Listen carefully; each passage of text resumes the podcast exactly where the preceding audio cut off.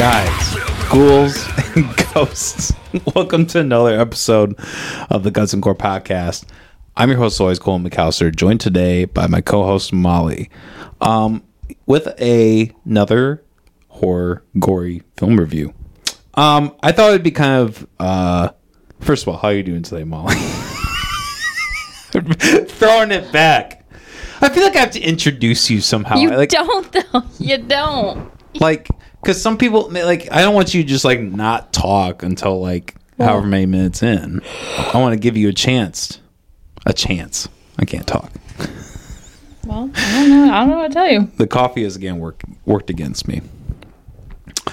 Um no but um i i thought this movie would be a good one to to, to do wow to do today. Um because uh you know for i guess it's kind of melting now but at the time we watched it we were in the middle of this you know treacherous so- snowstorm so many feet of snow i'm fucking failing We weren't in the middle of a snowstorm. not in, okay at the tail end of one we've had a There was no snow. okay It there was it hasn't snowed for like two weeks. Okay, fine. There was there was snow on the ground. There was a large amount of snow on the ground that was impeding driving, made you feel isolated. it's just regular. Shut the fuck up. this is my intro, okay?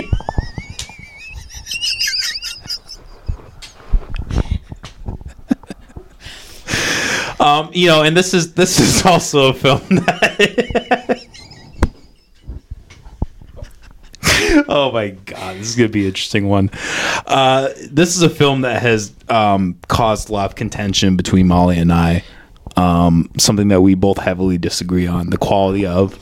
Um, so it might get heated. Who knows? This might be a heated episode, everybody. Uh, uh, unlike the conditions of the film, which we are reviewing today, which is Stanley Kubrick's The Shining from 1980.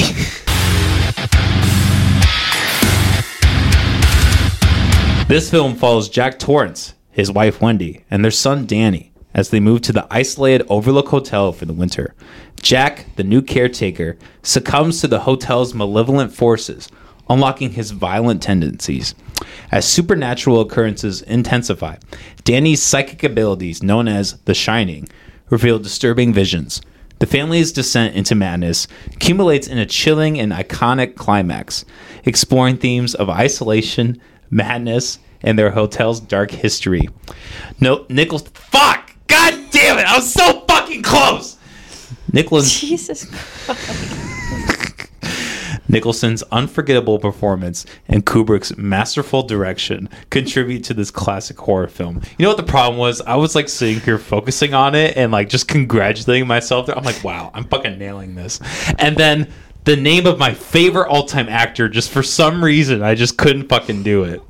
I was just turning. I was just. Why are we, why are we doing this today? that was so aggressive. you were just reading normally, and then you're like, ah! like someone, someone's gonna be like driving. No, if anybody listens to this, they'll it'll be when they're driving and Yeah, right. nice and relaxed, and then you'll just scream, and they'll be like, "Oh my god!" and then Well, cause an accident. I cause a lot of accidents, probably. Really, I'm, I'm, I'm,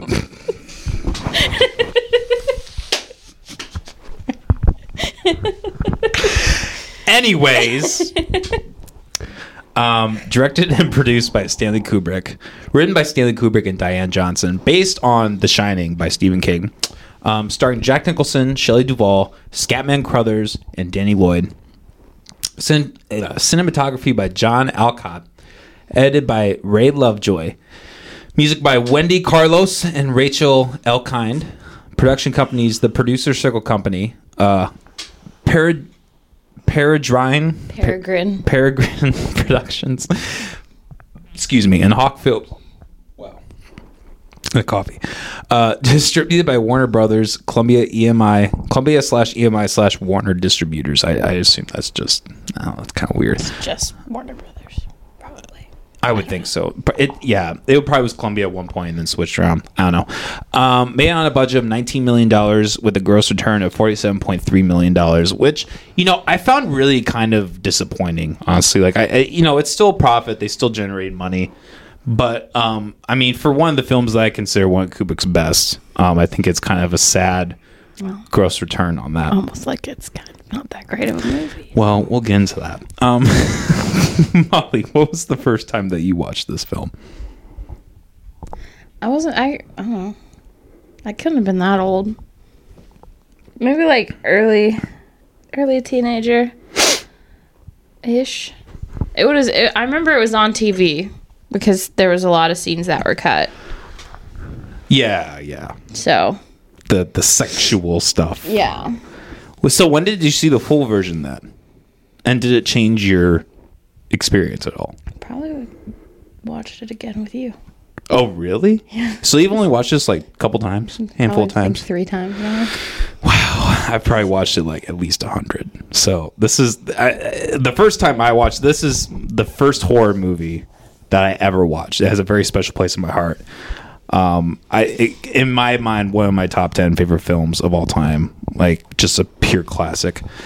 Um, I remember watch like, and I grew up in a really strict household um, where you know we were heavily censored on the content we were able to watch. So it was I don't really understand to this day why they thought that would be a good idea for me to watch it. I got the VCR. I remember getting the VCR from I think it was Mr. Movie at the time in our small town and sitting in the basement watching it.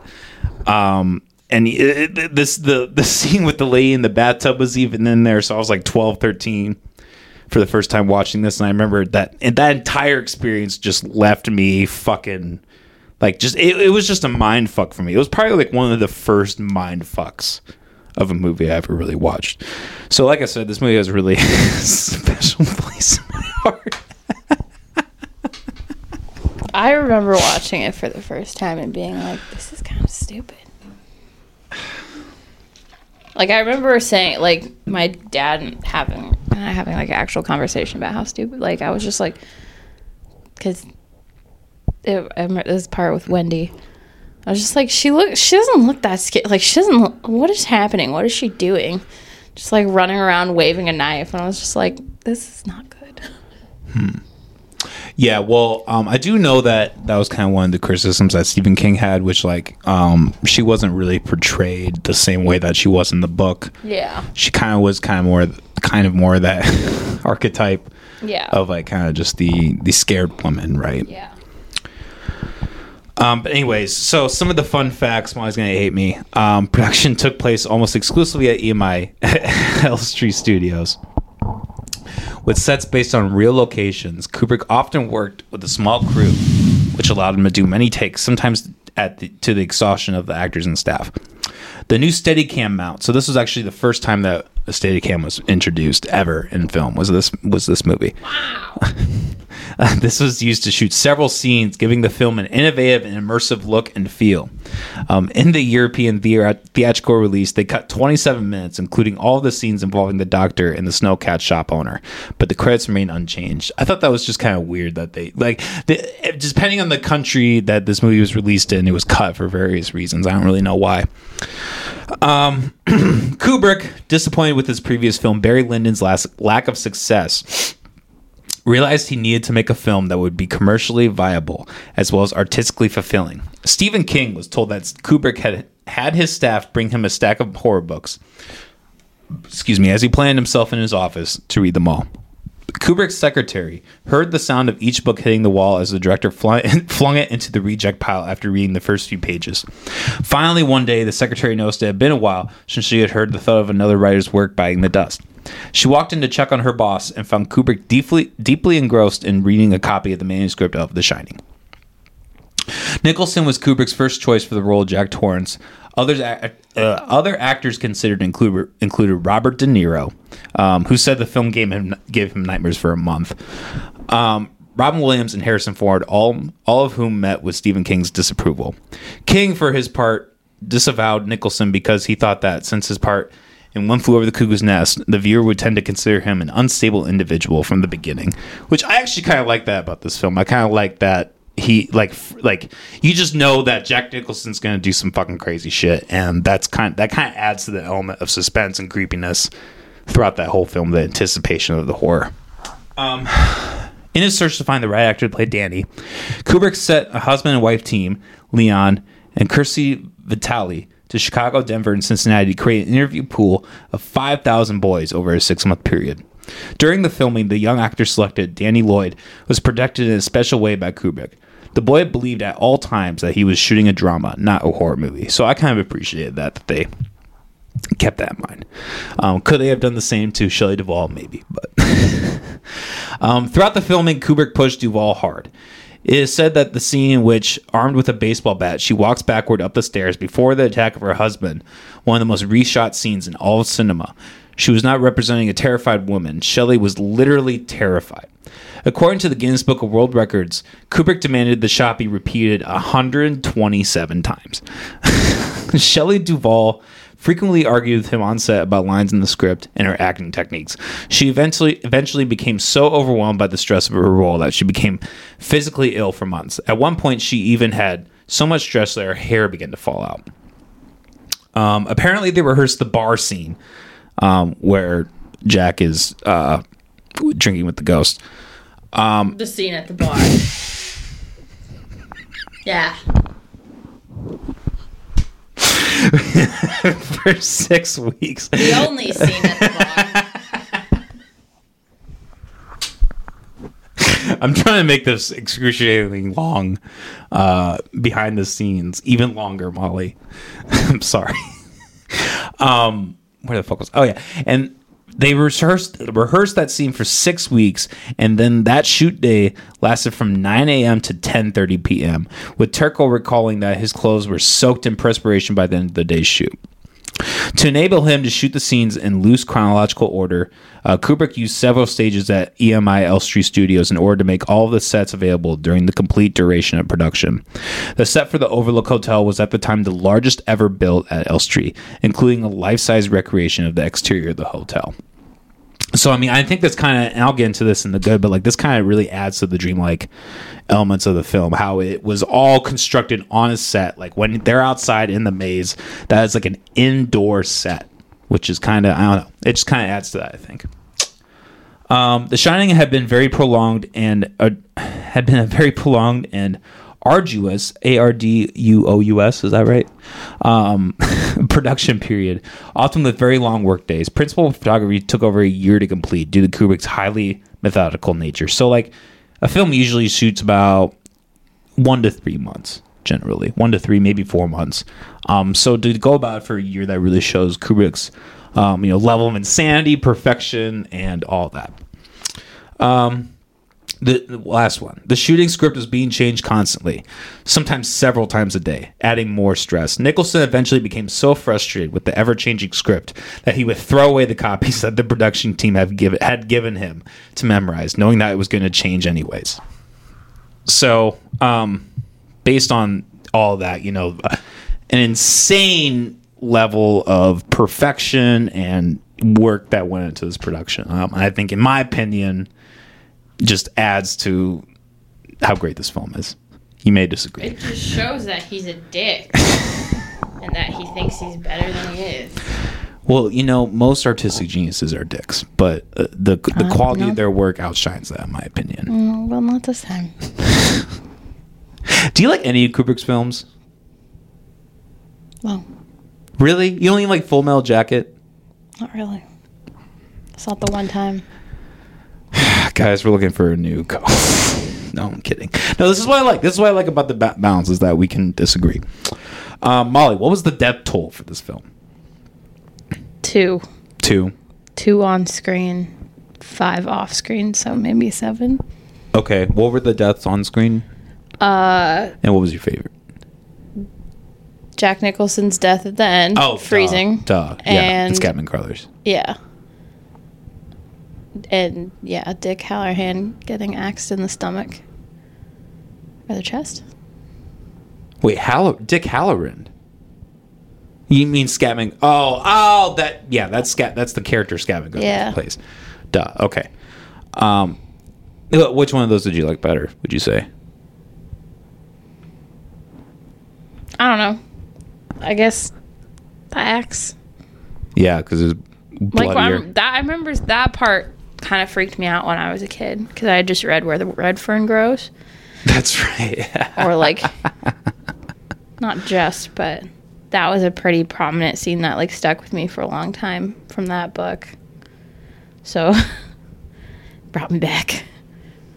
But yeah, no, it's creepy. I I always preferred. Uh, I think Jack Nicholson's death on this. That shot of him being frozen is, and that whole scene is just so eerie. I mean, that was something that I really mean, stuck with me. I think they're both good. yeah, both very effective. Yeah, Um, okay, the best part of the podcast. I'm gonna go first well, yeah, that's that's the deal, right? because this I'm gonna keep it real short. Yeah. Okay. The good, the bad. And I'm not even gonna try to get her to say it. The gory. Thank you. Um, the good. yeah. Jack Nicholson's a very good actor. Yes. Thank you. Um, I do think the set was nice.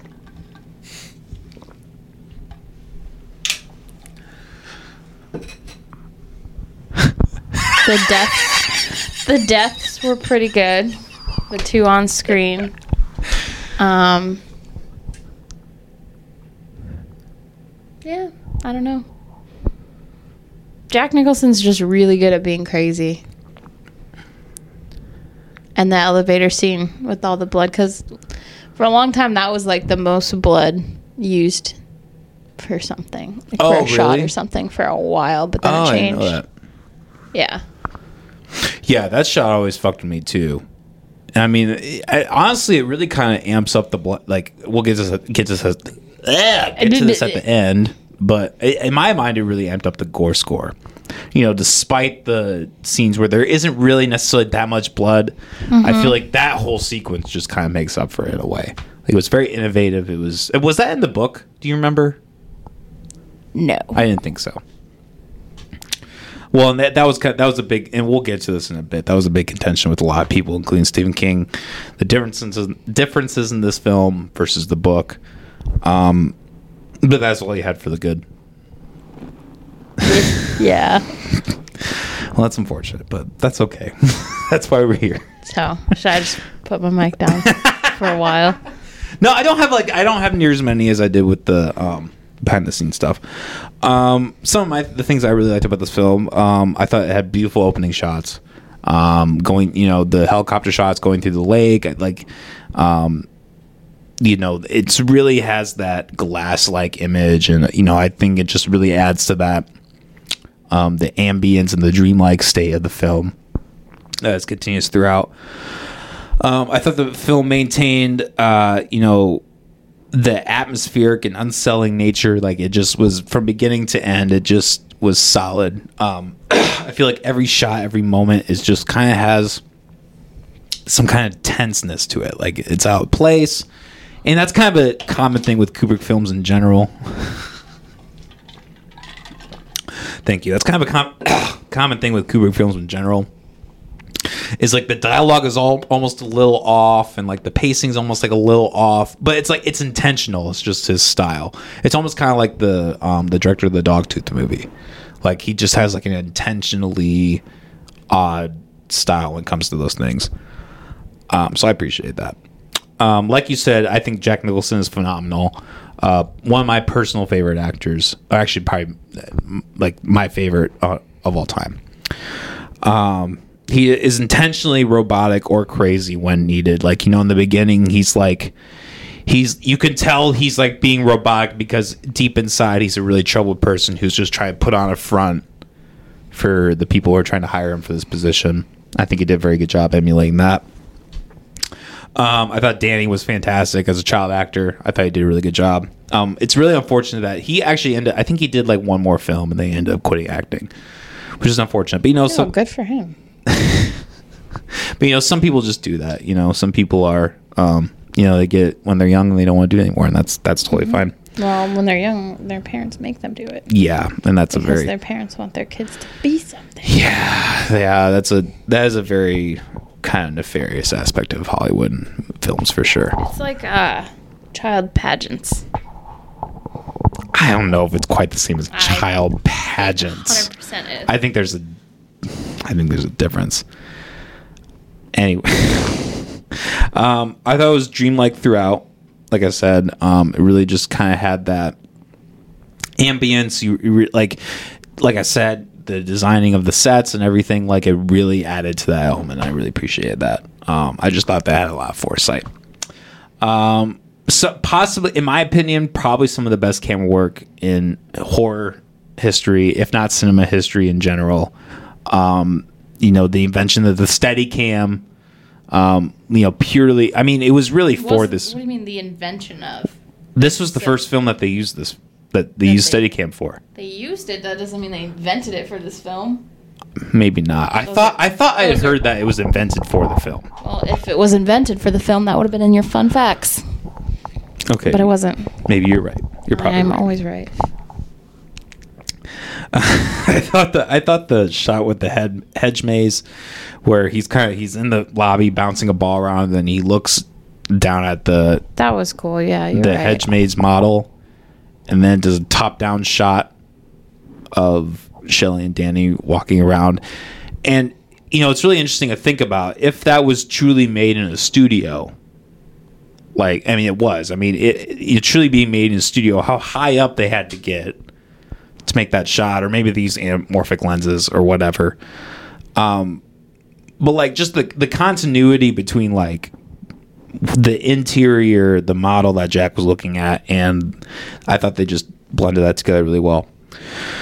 Um, and like I said before, I thought the end scene is just extremely haunting and intense, um, chasing Danny through the maze, and you know, I and you're going to disagree with me on this maybe, but I think it's far superior ending to the book.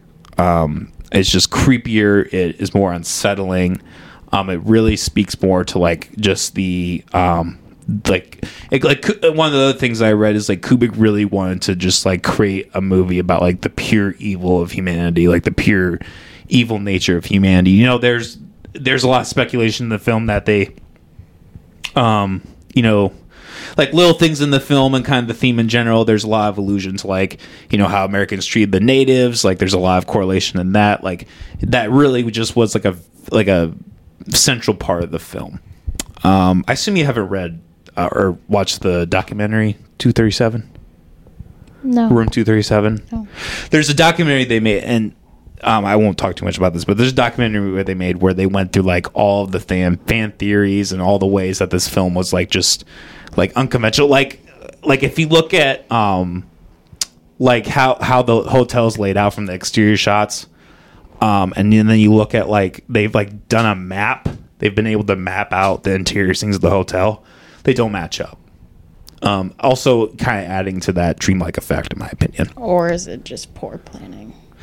It could be So it could be you know and that's, that's the thing. That's the thing that I fucking hate is that Hmm. people because he is a like famous director people are like oh no definitely did this on purpose it's not because he honestly is a fucking person and can make mistakes no no no he intentional like not everything is something like that I, he just fucking sucks no he doesn't Yes. no i mean look he just didn't think that through or didn't care to think that through I- because I- that wouldn't inflate his massive ego. What would that do for him? Nothing. look it's it's fucking hate it's it. it's possible but i mean for there there's like there's behind the scenes footage and like you know documents of not just for this film but every film like just like years of like sitting in his home planning like making drawings like he like it's very evident that he put a lot of thought into his films so I and like he was a perfectionist. Like he shot that scene 127 times. That wasn't just an accident. That wasn't just him being a dick. That was because he has this creative perfection, and I, I think that matches I up. think, but I think everybody just assumes that everything he does then is creative perfection. It's not Maybe that he not spent so many but- times redrawing things and changing the script for perfection. Like maybe he just fucking sucked. I don't think that's true. I mm. think he. I I I'm just saying. There's an entire It's a very it's a very very jaded view to be like, oh, he was just so perfect. And every like thing that he did was because he wanted it be, to be perfect, not because hey maybe it wasn't good.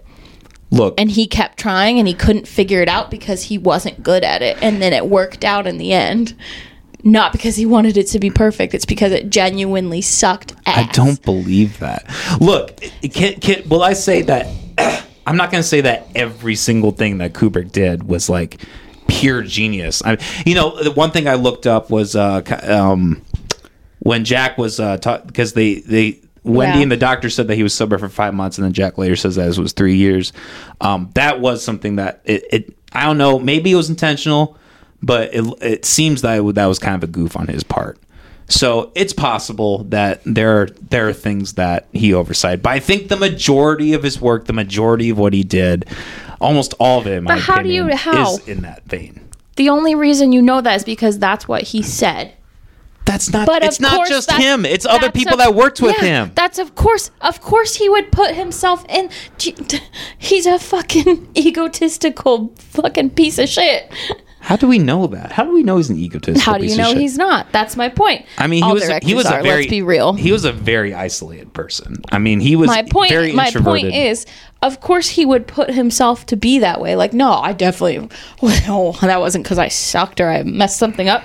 I just wanted it to be perfect. That's my point. I disagree. My point is you can you can't say that you know it's like this because you Okay, only know sure. Nobody you only knows. know what he Nobody knows 100%. portrays himself to be. Okay, sure. Nobody knows 100%. It's very possible that he portrayed himself. But look, I think he has made some of the greatest films in cinema history. Undisputed. Yes, it is true. There is an entire school of thought, the, the- the entire academic film society that Yeah. disagrees with you. Okay?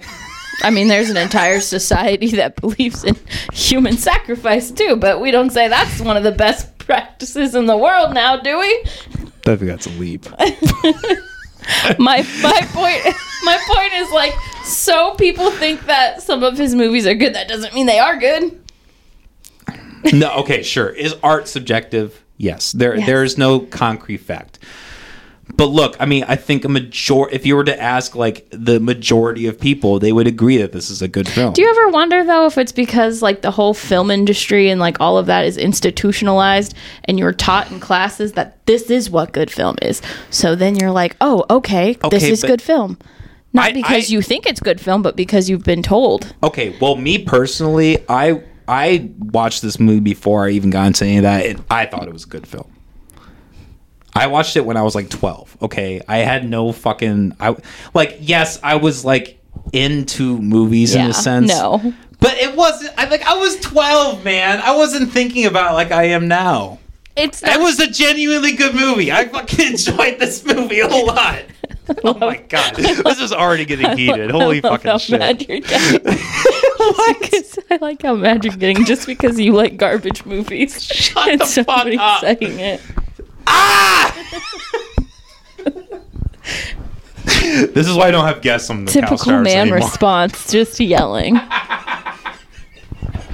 if I'm louder, then I'm right. That was funny. Thank you. That was funny. I'll give you that. Oh, thanks for giving me that one point.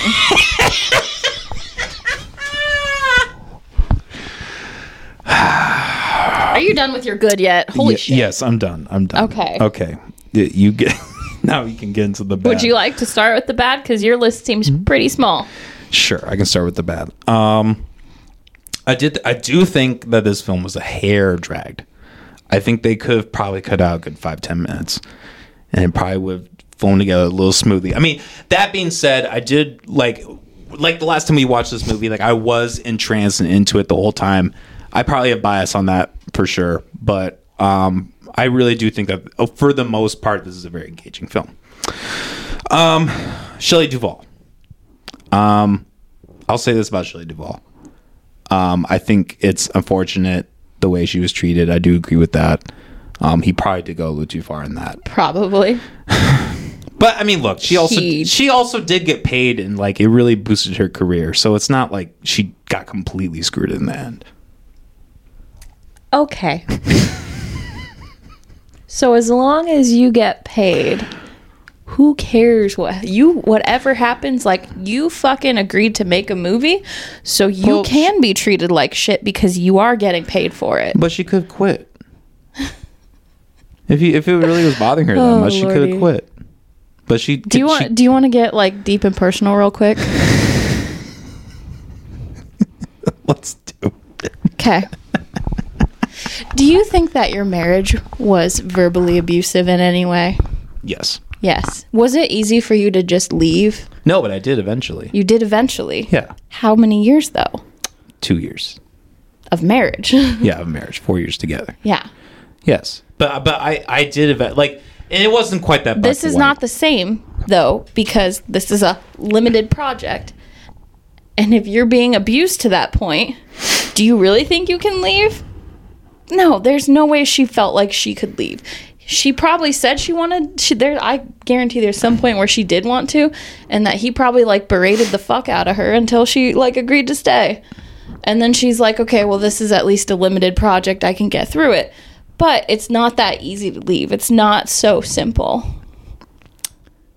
I I understand that and I sympathize with that, but it I don't know. I don't think I I just don't think it's right that to say like oh well she got she did get paid like yeah okay she was abused but she did get paid so like really like no that's not okay how to treat people I, I agree, but like I, I don't.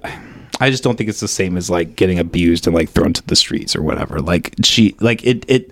There, there are plenty of times throughout film or like the like the industrial age or whatever where people did suffer. and that's not okay but the end, I mean, the end product in a way kind of, kind of justifies. but you it. could no you could have gotten to that end product without doing that It's possible. I don't know. I do think that like, her, like if it's you like what- honestly thought you had to abuse your actress that much to get that kind of result because she wasn't that great of an actress to begin with and she wasn't giving you what you wanted, then use a different actress who would That's have. fair. That's fair, and that's why I put this in the bad because I do think that he probably could have picked somebody better. He could he could have picked somebody better. He didn't have to treat somebody like that. That's not okay. Yeah, no, I I, I, I agree. I just I, I just don't know if it if it completely like outcasts the film as a general or like I didn't say anything about that. no I, know just- I know I know you didn't say that. I'm just saying like I I I'm just saying that. I, I just don't think that that like negates the success of the film or It- Kubrick it as a person. I don't I don't d- it doesn't have anything to do with that. It has something to do with him as a person that he's okay with treating somebody like that. That he really could do that to like could you do that to somebody? Uh, I don't know. Probably There's- not. Probably not. No. So the fact that he can do that to somebody says a lot about his character. So that part, I'm I'm fine. I'm fine with saying like if you still think it was a great movie and like it hasn't like that doesn't negate like how well the movie was made or whatever, fine. Totally okay.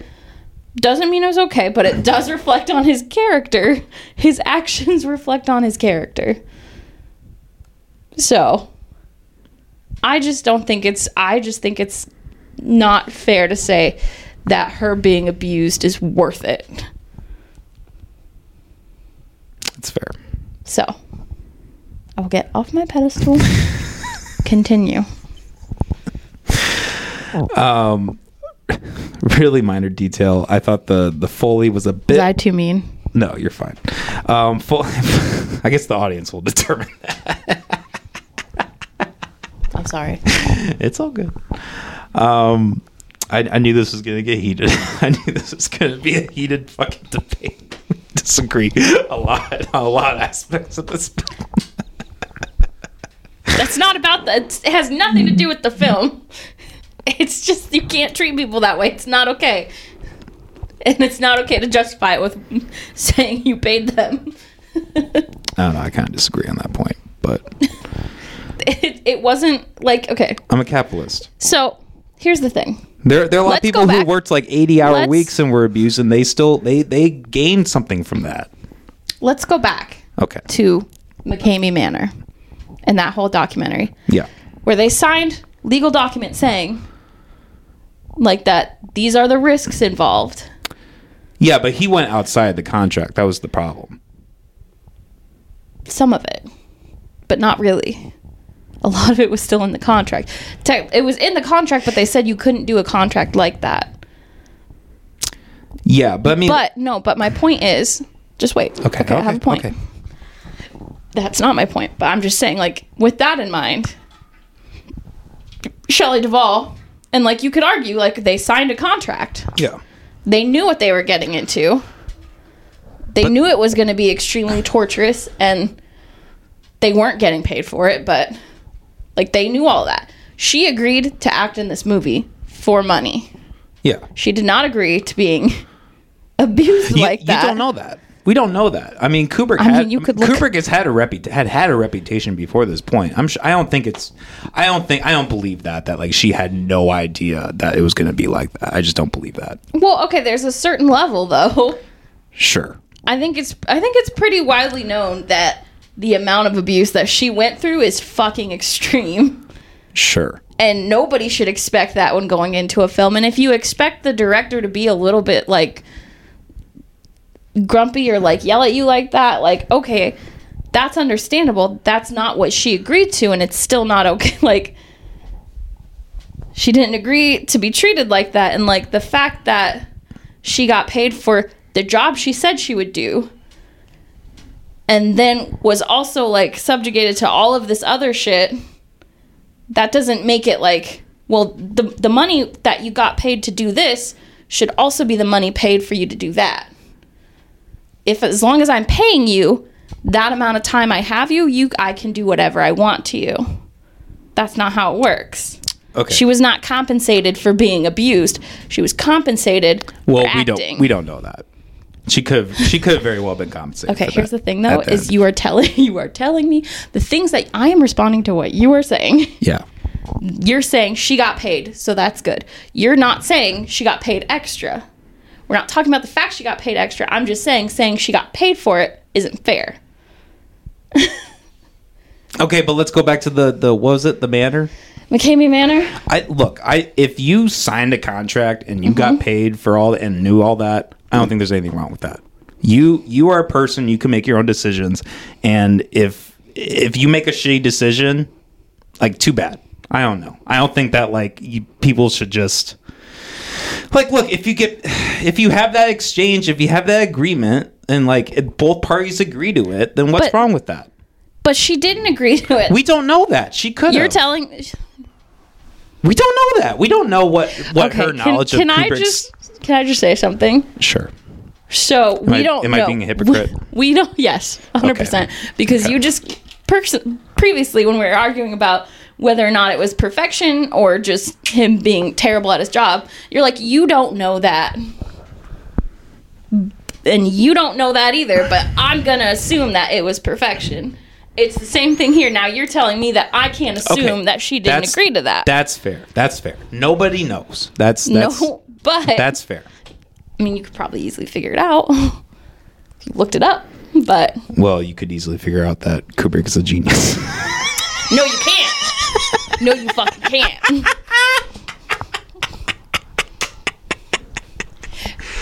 That is his him, and then there are these are events. It's very different. But anyway, Look, I acknowledge that. I don't think like at the end of the day, I don't think it's good what he did I to her. see. I just I feel like you would under you would understand because when you are put under pressure, you have a hard time responding. yeah. But that but that's on me to determine what to do in that situation. I can leave. I can tell them. I can fight back. I can say, "Hey, no, I don't want this." Do you really I have the option to leave. But you don't feel like you can in that in that moment. Too you bad. freeze. Too bad. Too bad. I'm getting paid. If I'm at a job and they treat me like shit, I can leave. That's like that's that's that's how that works. Okay. Okay. It's gonna cause some problems later, but Okay. Sorry. it's fine. You think it's okay to abuse people as long as you pay them, that's on you. I don't think it's that simple. I don't think it's okay, but I, I, I think if there's compensation involved, then it that's Compensation to do the job. yeah, that that's part of the job. It is never part of the job to be fucking treated like shit. Okay, like if you if you open a business and you're treated like shit by other people, you don't think that's you think they should just like that's part of the job. That's part of the risk. Like especially with something like Okay, okay. It's part of the job if like angry customers come in. If a customer comes in and threatens to come find your house, tells you where your address is, hunts you down, is that just part of the job? no, well No, it crosses the line. There's a line that gets crossed. and he crossed it. Yeah. I I, I don't know, but I don't, I, don't guess understand why it's so hard for you to agree that or to admit that like what he did was wrong and it's not okay to do that. I, I I agree. I just don't think it's. I just don't. I don't know. I don't know. I guess I'm torn on that. No, you see you can't you can't say that it was wrong. Period. That he shouldn't do that. You make excuses and you justify. But it's not okay to treat people like that. Okay, fair enough. Fair enough. It's Fair enough. You're trying to make it into this big thing when all I'm saying is it's not okay to treat someone like that. And then you're saying it's okay to treat someone like that as long as you give them money.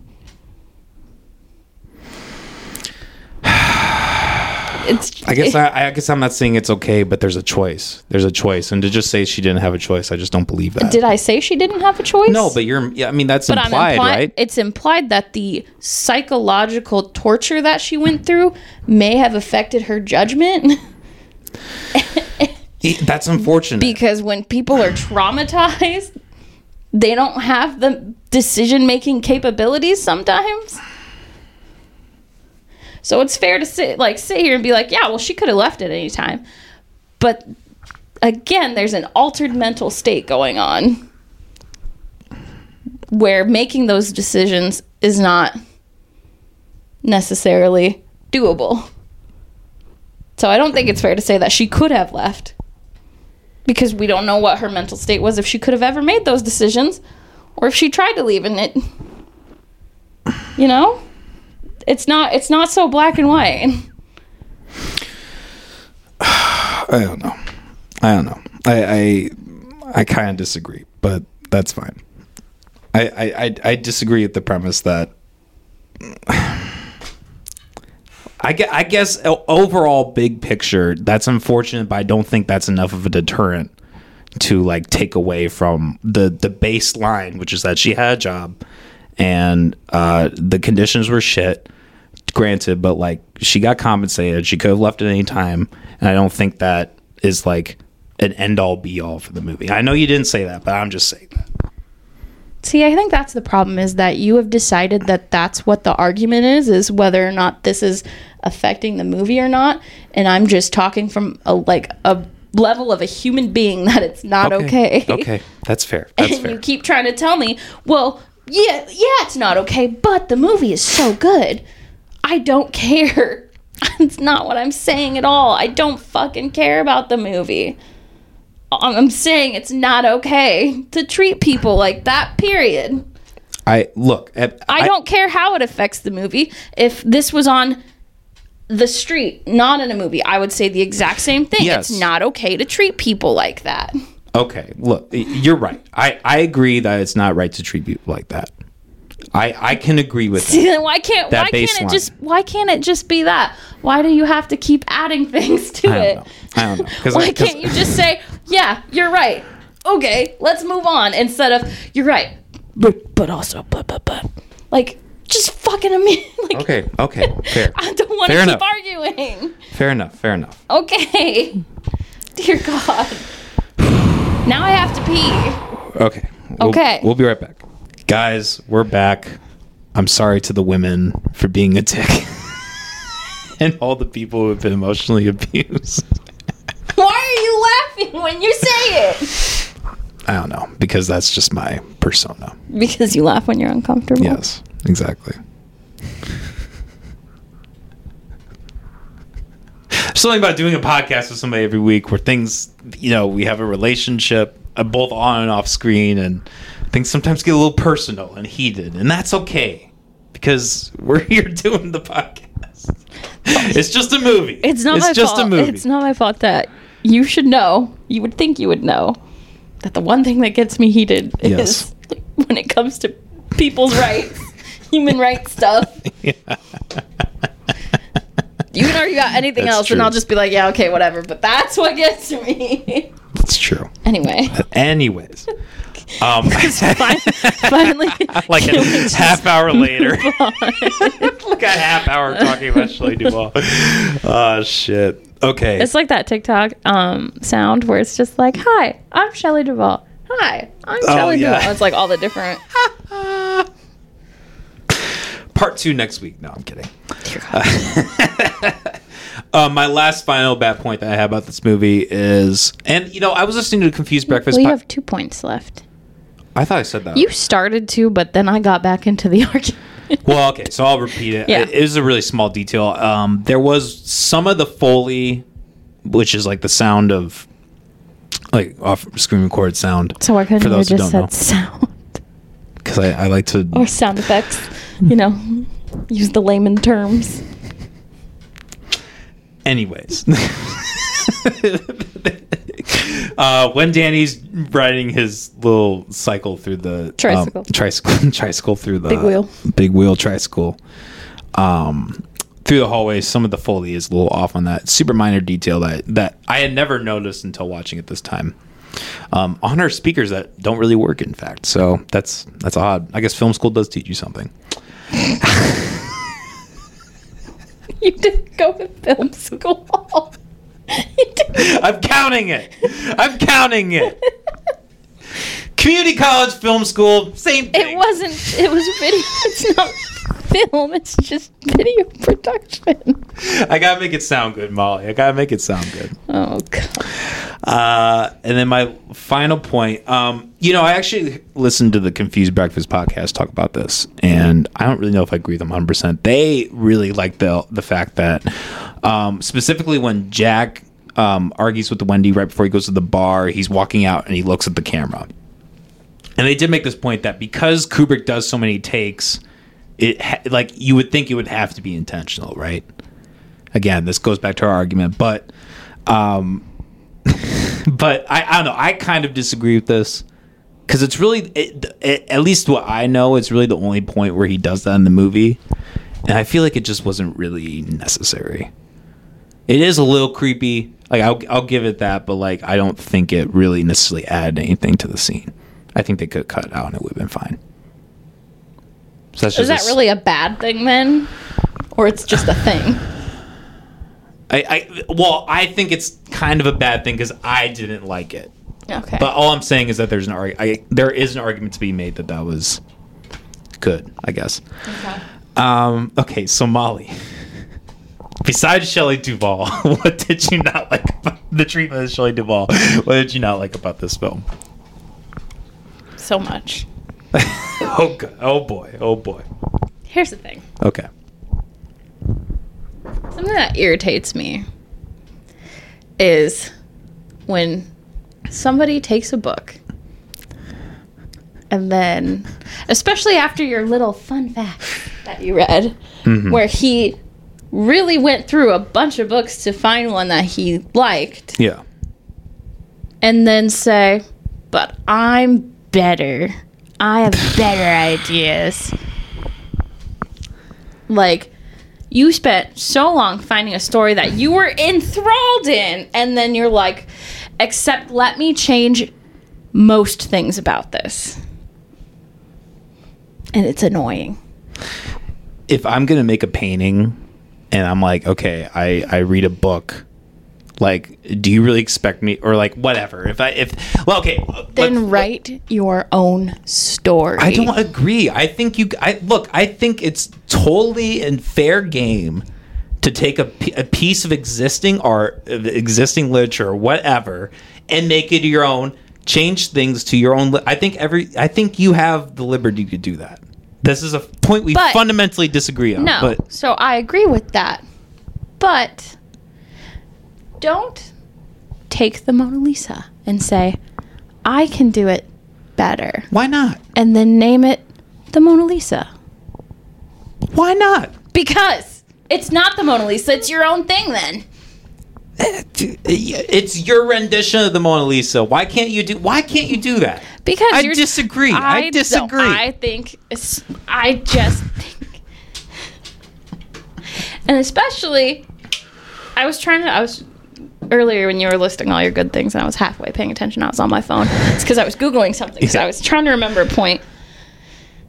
Because I thought Stephen King had had some influence at first, and then ended up like leaving or being asked to leave, but I couldn't find well, that. okay, so um, I didn't include this in the But behind the scenes. Stephen King wrote a, a Yeah, so they disagreed from the get go. play. Or Oh, he did write a screenplay. is that what it's called? Yeah. that just doesn't. No, that just doesn't feel right. That doesn't feel like the right. A script. A script. Just like a manuscript or like, Like a, a screenplay. film scripted- adaptation. Like he wrote one and then it got thrown out. Screen, screenplay and script are the same thing. Okay, well I just didn't like the way it came out. like it wasn't the word I was looking for. If that makes sense. Okay. sure. But I think he wrote one and it got sc- thrown out. From my understanding, is that he was just like, no, I'm not even gonna read yours. I don't know if he didn't read it. I don't know. Uh, again, we don't that's, know. That's what my article said that he didn't even read it. Oh, okay. So, um, what were you gonna say? That you said I wasn't. You said I wasn't gonna include this in the fun facts, but oh, oh, um, like that. Like there was contention between King and Kubrick, like from the beginning. Like basically, once Kubrick started kind of giving his ideas, he rejected all of them. You know, like we said, he rejected all of his actors. Um, he didn't like the premise, but you know, it kind of just it came down to the contract, and King kind of eventually folded because he got paid a fuck ton of money from it. I'm guessing. um, for the rights or what. Like he he made some amount of money from the rights. He had to. Yeah, but I don't think that's why he backed down. It probably is. No, I think I remember. I I might be pulling this out of my ass, okay. but I think I remember like seeing like a quote or something him talking about it where he said it just like he could see it wasn't worth it. Like it wasn't because he got it wasn't because of the money or anything. It's because he was such a stubborn piece of shit person. it wasn't worth it. Look, I think to be fair, both Stephen King and Kubrick are probably stubborn pieces of shit. That's that's fair. But Well, okay, so I'll I'll pull up this quote. Um, because I was gonna say I, I didn't know when we were gonna get to the book ad- Right now, the debate. Um, so I pulled this from Wikipedia. Stephen King has been quoted as saying that although Kubrick made a film with memorable imagery, it was poor as an adaptation, and that it is the only adaptation of his novels that he could remember hating. He noted that Kubrick was among these filmmakers whose particular visions are so clear and fierce that fear of failure never becomes a factor into the equation, commenting that even when a director such as Stanley Kubrick makes such a maddening, perverse, and disappointing film as The Shining, give me a break, it somehow retains a brilliance of it that is inarguable. It is simply there. See, and I- listed Kubrick's film among those they consider to have contributed something to value of the horror genre. He was also disappointed that the film was not shot at the Stanley Hotel where the book was inspired. Again, that's fucking stupid. okay, but he's allowed to have that opinion. He's not. Sure. He's not sh- like saying Sure. that's like the worst thing ever. He's just saying that he was disappointed. He's allowed to be disappointed. Yeah, no, I But agree. I agree. Don't you ever stick your finger at me again? well, you're cutting me off. you, cut, you cut me off all the time. Do I? All I was gonna say was I can agree with that, bitch. Okay, so sorry. fuck you. anyway, Sorry, that I was agree. me being I a dick. agree that like that's that's my point though. Is it's a poor adaptation of the book. Okay. So don't call it an adaptation of the book then. Anyway, all that did was highlight my point. Well, I guess that was like that was what I, I like. I was kind of giving credence to your point. Yes. Like, like I was, I was because that's how Stephen King feels. But because it is. It's not like the so I guess Part- I just don't think that they're the off. Sorry, I just cut, I just cut you off again. My bad. Continue. go ahead. I'm the bigger person. No, go ahead. Nope, go ahead. God damn it. Now you have to. Um.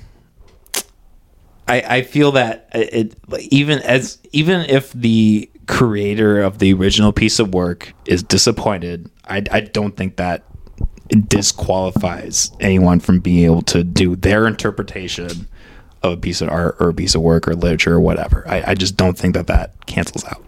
Who gives a fuck? Well, Did I say like I don't like it because good old Stevie's disappointed? No, No. no. It's because I agree that I think it's shitty. It's a shitty movie.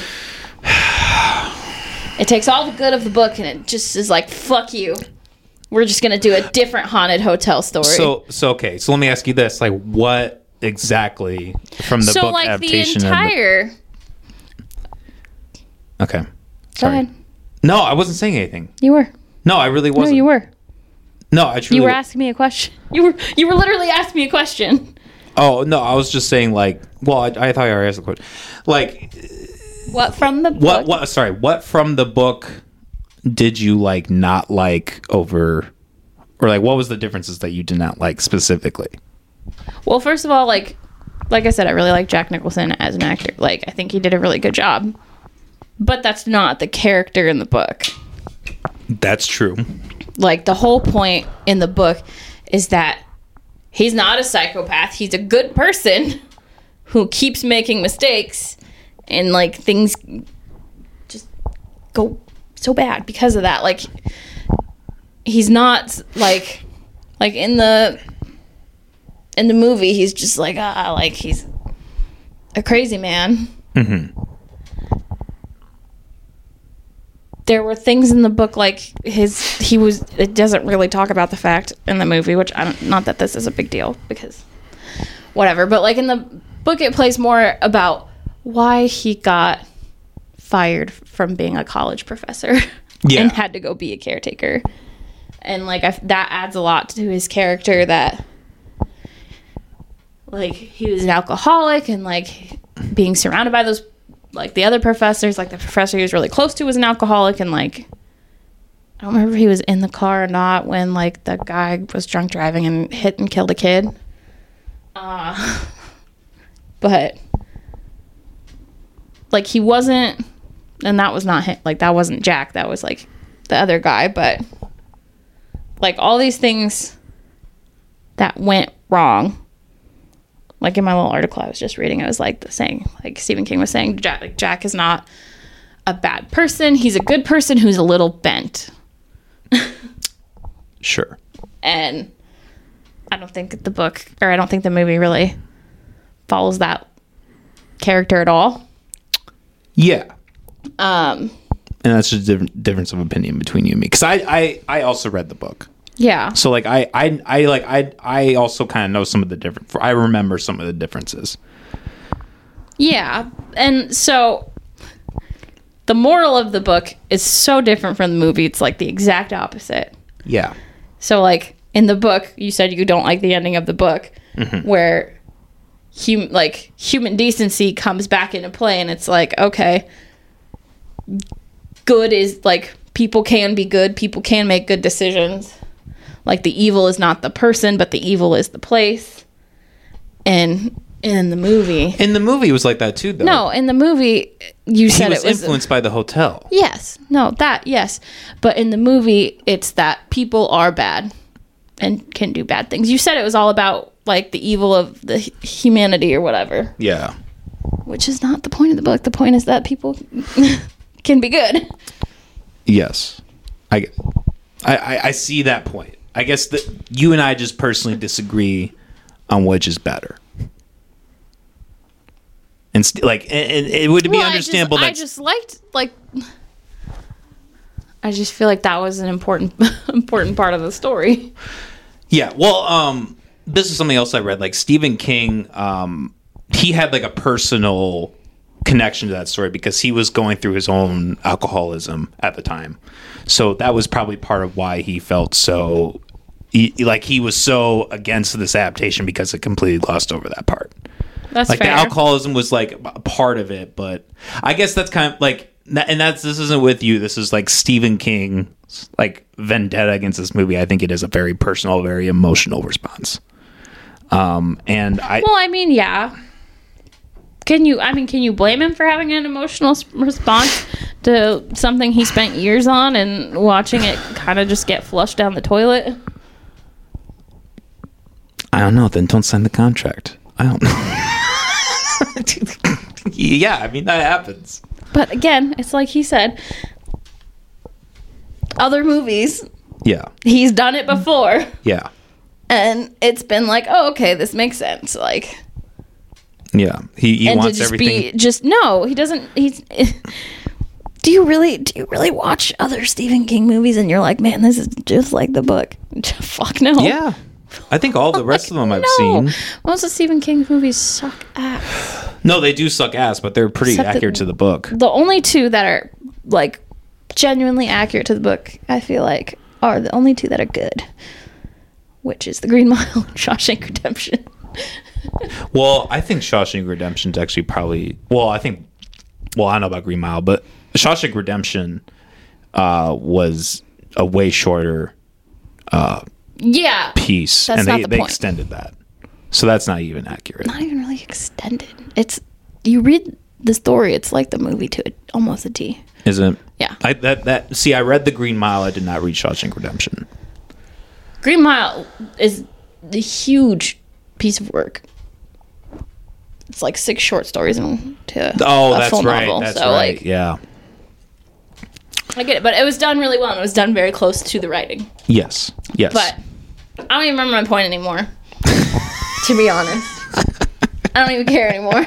I'm fucking tired. I'm so tired of arguing. I don't even care. Just sucks, okay? Anyway, what else is bad? Um and I it's not that I necessarily blame the movie for this. But my one of my favorite scenes in the book is the hedge animals that they turned into a hedge maze. Mm, Fair. I, I don't think it would have translated well to film. yeah. Maybe it could have. With the technology of the time, it would have been claymation. It would have looked like shit. Maybe, but then again, it's like it's it's like they move when you're not looking at them. So they could have kept just moving them closer. True. But I don't know if it would have translated. I still whatever. Not a big deal. Bothers me a little bit because I really like that part. Uh, when I first watched the movie, because I watched it on TV, they cut out the entire scene with the bathroom in room 237 with the late naked lady and stuff. Like, there is none of that. There is Danny being afraid because he went into that room and they never go in that room. I didn't remember that. so, I haven't read the book in a while. no, that's not the book. Oh, oh. I just said I watched it on TV. oh, on the TV. that- TV yeah, yeah, version. Okay, that's what. Yeah. Yes. So then I read the book and I was like, oh my God, there's this whole like naked lady stuff. Like, whoo, Okay. why is that not in there? That's pretty intense. And then I watched it and I, they didn't think it, I don't know. I don't think they did a great job, but I kind of thought it was weird. I don't remember the book now. But I thought it was weird that she like appeared as like a young, beautiful lady at first. Yeah. Was that not like that in the book? I don't, I don't remember it being like that. Honestly, I don't really remember him going in the room. Hmm. So, I know Danny did. Yeah, Danny. But-. That's all I can remember. Well, I remember in the book, like even with the party, like they describe, like they described Jack like being it, like the the golden room ball or whatever. Like they describe him like being a part of that and yeah, being in that and, that's not really a part of the movie at all. Yeah. Until the end, there's like a picture, which I thought was kind of weird. Also, well, we'll get into that. I don't know. I just think it's I don't know, but I thought it was kind of weird that they decided to kill Dick Hallorann instead of not killing him like in the book. Yeah, Like I don't know. that probably also alluded to like kind of the themes of like just human evilness. Like that was probably a racism element in that. I can imagine. Because he calls him the N word, like in the bathroom. They're like, Yeah. this N word. Oh, N word coming, you know? Yeah. I guess. Again, kind of going back to the idea of pure evil. But I don't know. It just seems like such an ins. What bother it bothers me when the insignificant things get changed for no. Like it's like why? I don't Why think it's you just left insignificant it? though. I think that's a very significant change. Like that that like I said, it alludes to the racism, the pure evil of humanity. And like the whole idea of him not like the okay, so like the end scene see, when he blows up the hotel at the boiler room, like Yeah. instead of doing that, he he becomes part of the evil. And I think that's a more chilling film than like to just have like this kind of this more I mean, to be fair, a more human a more like embellished story, but it doesn't cut to the point the same way. It doesn't like it doesn't cut to the core. Like he really wanted to create a movie that was like terror. Like he was quoted as saying that he wanted to create a horror film that was so scary that people everybody would run run to the box office and demand a refund. Like he truly wanted to make something that really struck to the core, and I think that's why he made it. I mean, a I pure would have evil. because it's stupid and irritating. And I would have wanted my money back. So good job for him, I guess. he did it. So yeah. Um, I don't know. trying to think. What else I don't like? Um, I guess if he, if that's what he wanted to make such a horrifying movie, there were some good gore parts that he could have put in there that didn't end up in the movie. Mm. So, Interesting. like, there's there's a whole thing where like there's like the presidential suite and there's like mafia members have been murdered in there and there's like f- blood sliding down the wall and brains sliding down the wall and stuff. Mm. That would have been good to add. Uh, That also could have been budgetary. You're telling me though that they couldn't have like taken a bucket of the elevator blood and used that? True. No one would have noticed. True. True. maybe maybe that was why they've already put all their gore money into the elevator, and they're like, "Fuck, we got no more gore money." Well, they just could have used it. and some spaghetti or something. I don't know. Some spaghetti. Um, Anything else? and like they changed his weapon to an axe, which was weird. Again, I think it's more effective. It's more evil. It's more terrifying. Why is it more evil though? Wouldn't a baseball bat isn't a baseball bat more brutal? Because an axe you can hit with one, like you one chop and you, you could kill somebody. You gotta really try hard to pulverize somebody with a baseball bat.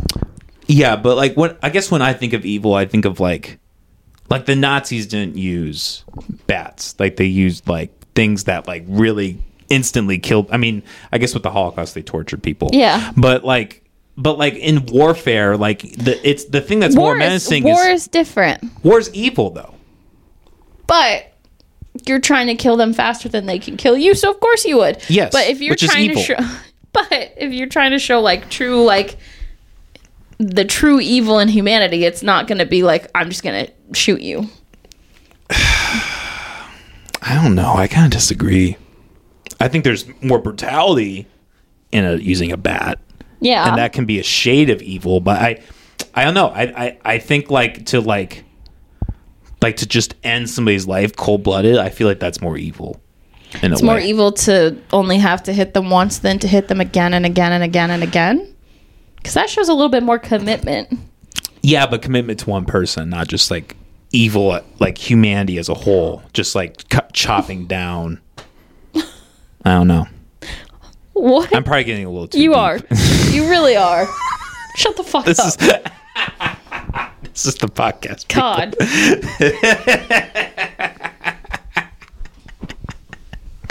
this is the last episode of the guts and gore podcast by the way Honestly, I feel like I probably should have taken notes or something because I don't know. I just, I honestly didn't think it was that terrifying. I didn't think it was that scary. I didn't really invoke any like fear in me besides the little scene with the axe. It made me think of the word Yeah. the Redford gross. So there there are people who have like I because I've debated this with other people too. Like I've watched this with other people who have thought this is a bad movie, and like you're not alone. Okay, there there is like a group of people who thank you.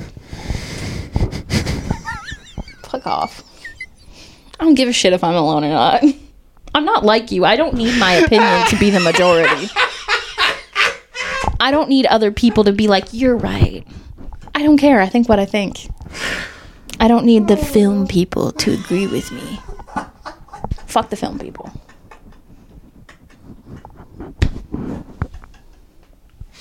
I don't even remember what my fucking point was with that. Good.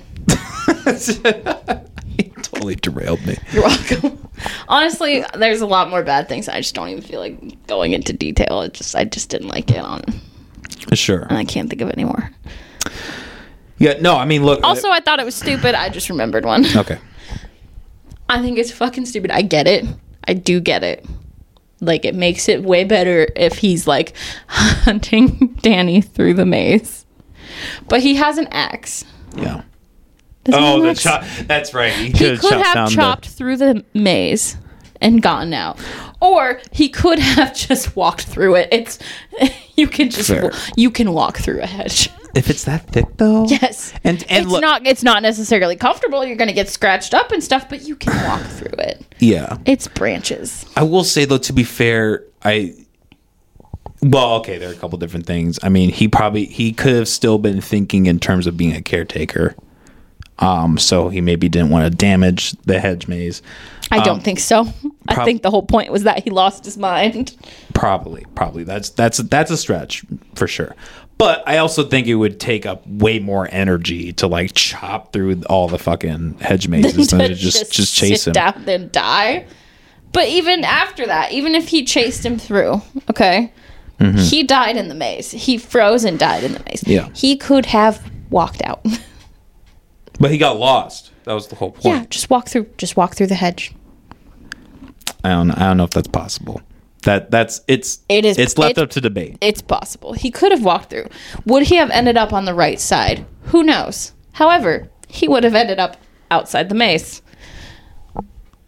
And then walked around the maze and found how to get back inside. Yeah. Not that hard. I'm not I'm not good at surviving things. I will not survive in situations. I could survive that. I could get through that. Yeah. Also, the branches would have provided some shelter from the weather if he had crawled inside of one of the hedges. True. Maybe he wouldn't have frozen. It's very true. It's very possible. They're gory. Sorry, did you have something you wanted to say? no, no, that was it. That was it. Um, there wasn't a ton. Um, I think the goriest aspect of this film was by far. We talked about this already. The elevator, um, with blood pouring out of it. Um, I always like that. Um, the dismembered twins. I thought that was very uh, gory and effective. Dismembered is a strong word. They were just dead. Chopped up, dead. Yeah. They were just dead. I thought there was. chopped. I thought I saw legs. Was it? I thought I saw like a leg, Maybe. like on the. I don't know. I could be wrong, but like just that flash of it, just how it like flashed between the twins and them being dead. I thought that was very effective. Um, like we said, Scatman Crothers' death, or what's his fucking name? The character's name? Dick Hallorann. Dick Hallorann's uh, death, very effective, creepy. Um, Jack just looks fucking menacing as fuck in that scene. It's very chilling. And when he, like he comes up and he just has that dark look in his eyes, like that lifeless look in his eyes. 3,000 gallons. Holy shit, Yeah. that's insane. How did I not look decades that up? before CGI blood would even be an option. He wanted literally to have. Wait.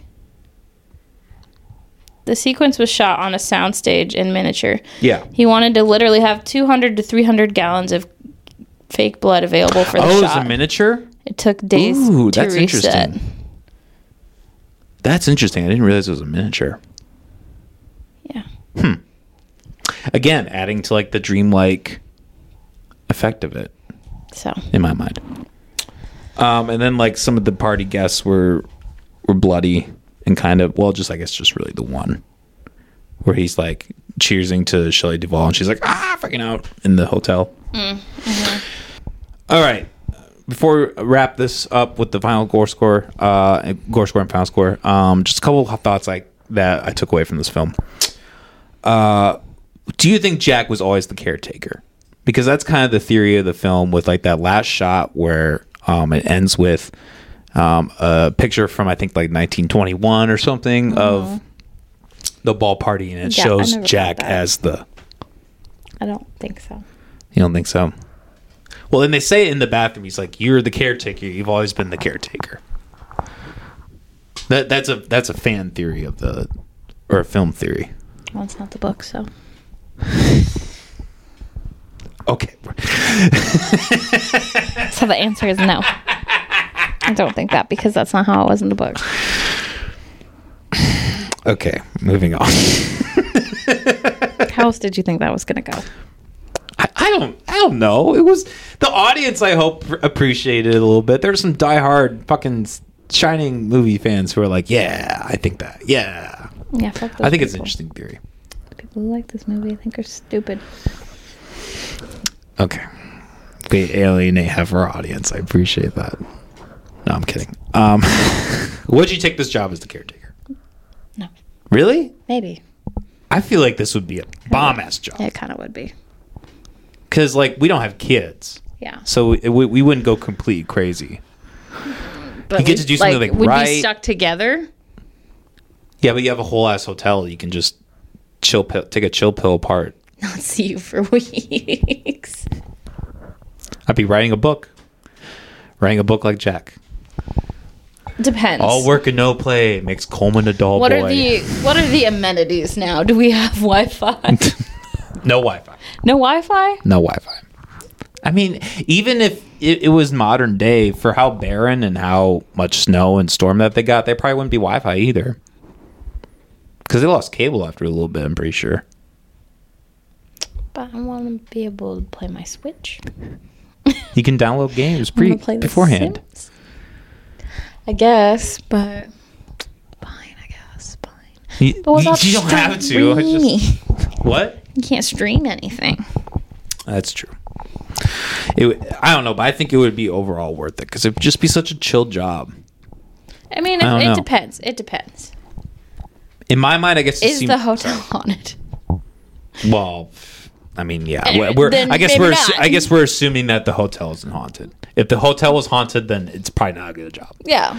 I mean, I was just asking the question, assuming that there was no actual paranormal. Oh, then yeah, sure. Yeah.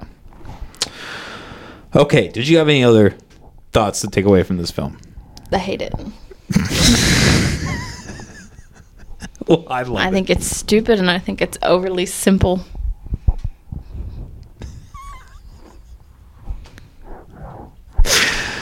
Okay, Molly, what was your gore score for the film? Like a four, I guess. I give it a five point nine. That's actually kind of high. No, but I, I feel like the elevator blood justifies it, though. I feel like that really amps up the score in my mind. Even though it's even though there aren't really a lot of different scenes of gore, like the ones that there are, it's a lot of blood, it's a lot of gore. So that was kind of my justification for it. Gotcha. Okay, this might be the deal breaker of our podcast here. What is your final score for the movie? Two. Okay, that's actually not as bad as I thought you were going to give it. I can live with it two. Okay. I mean, I think you're wrong, but it's, it's at least like if you were going to give it like a 0.5 or something, I would might have been a little mad about that. Uh, not really. Um, like I said, th- this film, um, it's one of my all-time favorites. It's the, my first exposure to horror, and it has a really special place in my heart. Um, if it wasn't for the little things, it would probably be uh, 100% for me. But I, I, my final score is going to be a 9.7, just shy of a perfect film. You know what I think is funny? what? I was just thinking back to all the times we watch anything.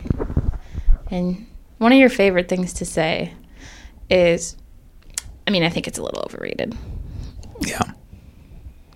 And then you have your favorite movies as the most basic ass bitch answers. I don't think that's a basic. It, do you think it's a basic answer? I do think it's a basic answer. I think in my like I'm pretty sure two of the most basic bitch answer movies, like for movies, is Pulp Fiction Yeah. And The Shining.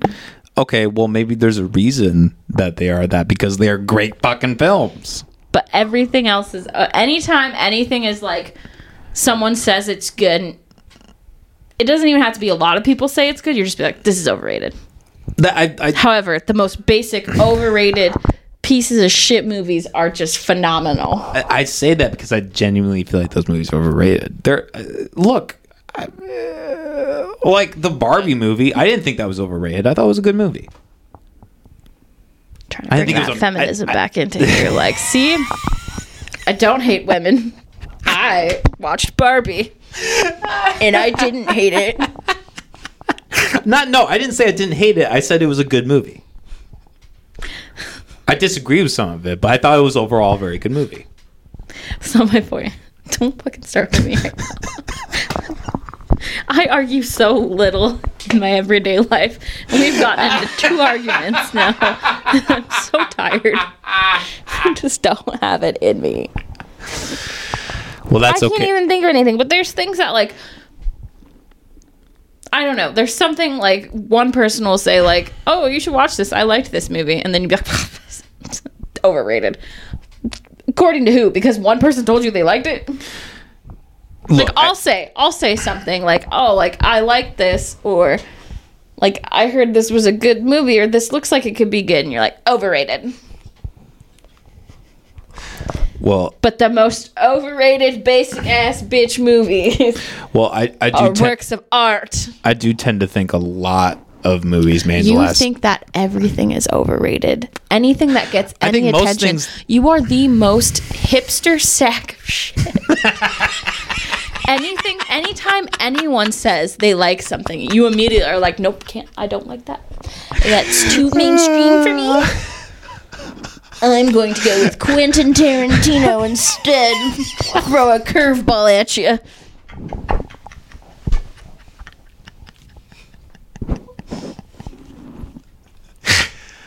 I, I, I do think a lot of media that's been made in the last 10, 15 years is grossly overrated. I would agree with that. You can see what the fuck.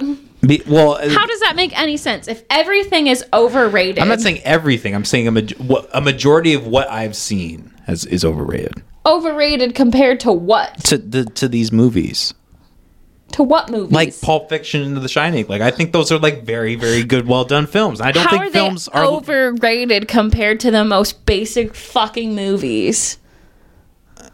because people like will compare these movies to movies like that. And I just don't think that's a fair. I- Who's doing that? Nobody is. You know. are. you are. You see, if there's like some, if there's a movie that's rated more like than three and a half stars out of five, because that's leaning positive, you'll be like overrated. Too many people like this movie. what do you want? People like people like it. So what? Holy fuck. And it's fine if they like it, but I'm also entitled to my own opinion. I know, but everything. It's like that. It's like, oh my God. It's like that post I sent you. It's Yeah. like that comment of how fucking irritating it is. People have to add onto the reviews, like, it's not worth the, I don't see what the hype is, or it's not worth the hype, or whatever. Like, who fucking cares? Just give your opinion. What? Why? Why, Why can't my you- opinion encompass that as well? Why can't I? Why can't I make a social commentary on top of it? It's not a social commentary. Well, it is. If I'm saying no, that's it's, all overrated, it's doing. I'm- no, all it's doing is saying that if someone does like it, that their opinion is trash. It's it's making a comment about other people's opinions being stupid. What does that have to do with your own opinion? because I guess you're just kind of Why not just but like why like that hasn't like that's the point of a critique is that it's your opinion. So why are you dragging Sure. other people into your opinion? I guess I quote Roger Ebert, who said that the reason it's important The reason it's important is because film is important. yeah. So I think it's totally valid to to The reason what's important though, that critiquing, that Yeah. giving your opinion is important because film is important. Not saying that. I'm saying it's not important. Other people's opinions are not important to your own opinion. that's fair. I'll give you that. Okay. But I don't think it's No, invalid. no to- more. No more. I can't. okay, I can't. We're done. We're, We're done. done. we're done. I can't do it. I don't want to do it anymore. Just shut up. Well, I knew this was going to be a heated episode, but holy fucking shit. I'm so I think I broke Molly. arguing. I think we broke each other. I oh, was never in debate. I wasn't either. I would have done You should have been, I know. I would have done a fantastic Because job. you can't let anything go ever. You can't just say okay. I just want to be done. Guys, Guts and Gore podcast every Thursday at 2 p.m. Um, also, go check out the other two McAllister hours every Nobody's Monday. coming back after this. That's right. You're right. Fuck, fuck my other podcast. Fuck this whole thing. No, no, I'm just saying nobody's gonna come back to this podcast after watching this. Uh, bad press is good press. I'm not gonna. I'm not even gonna argue that. I just don't care anymore. Say whatever you want. Uh, all right. Have a good night, everybody. Peace.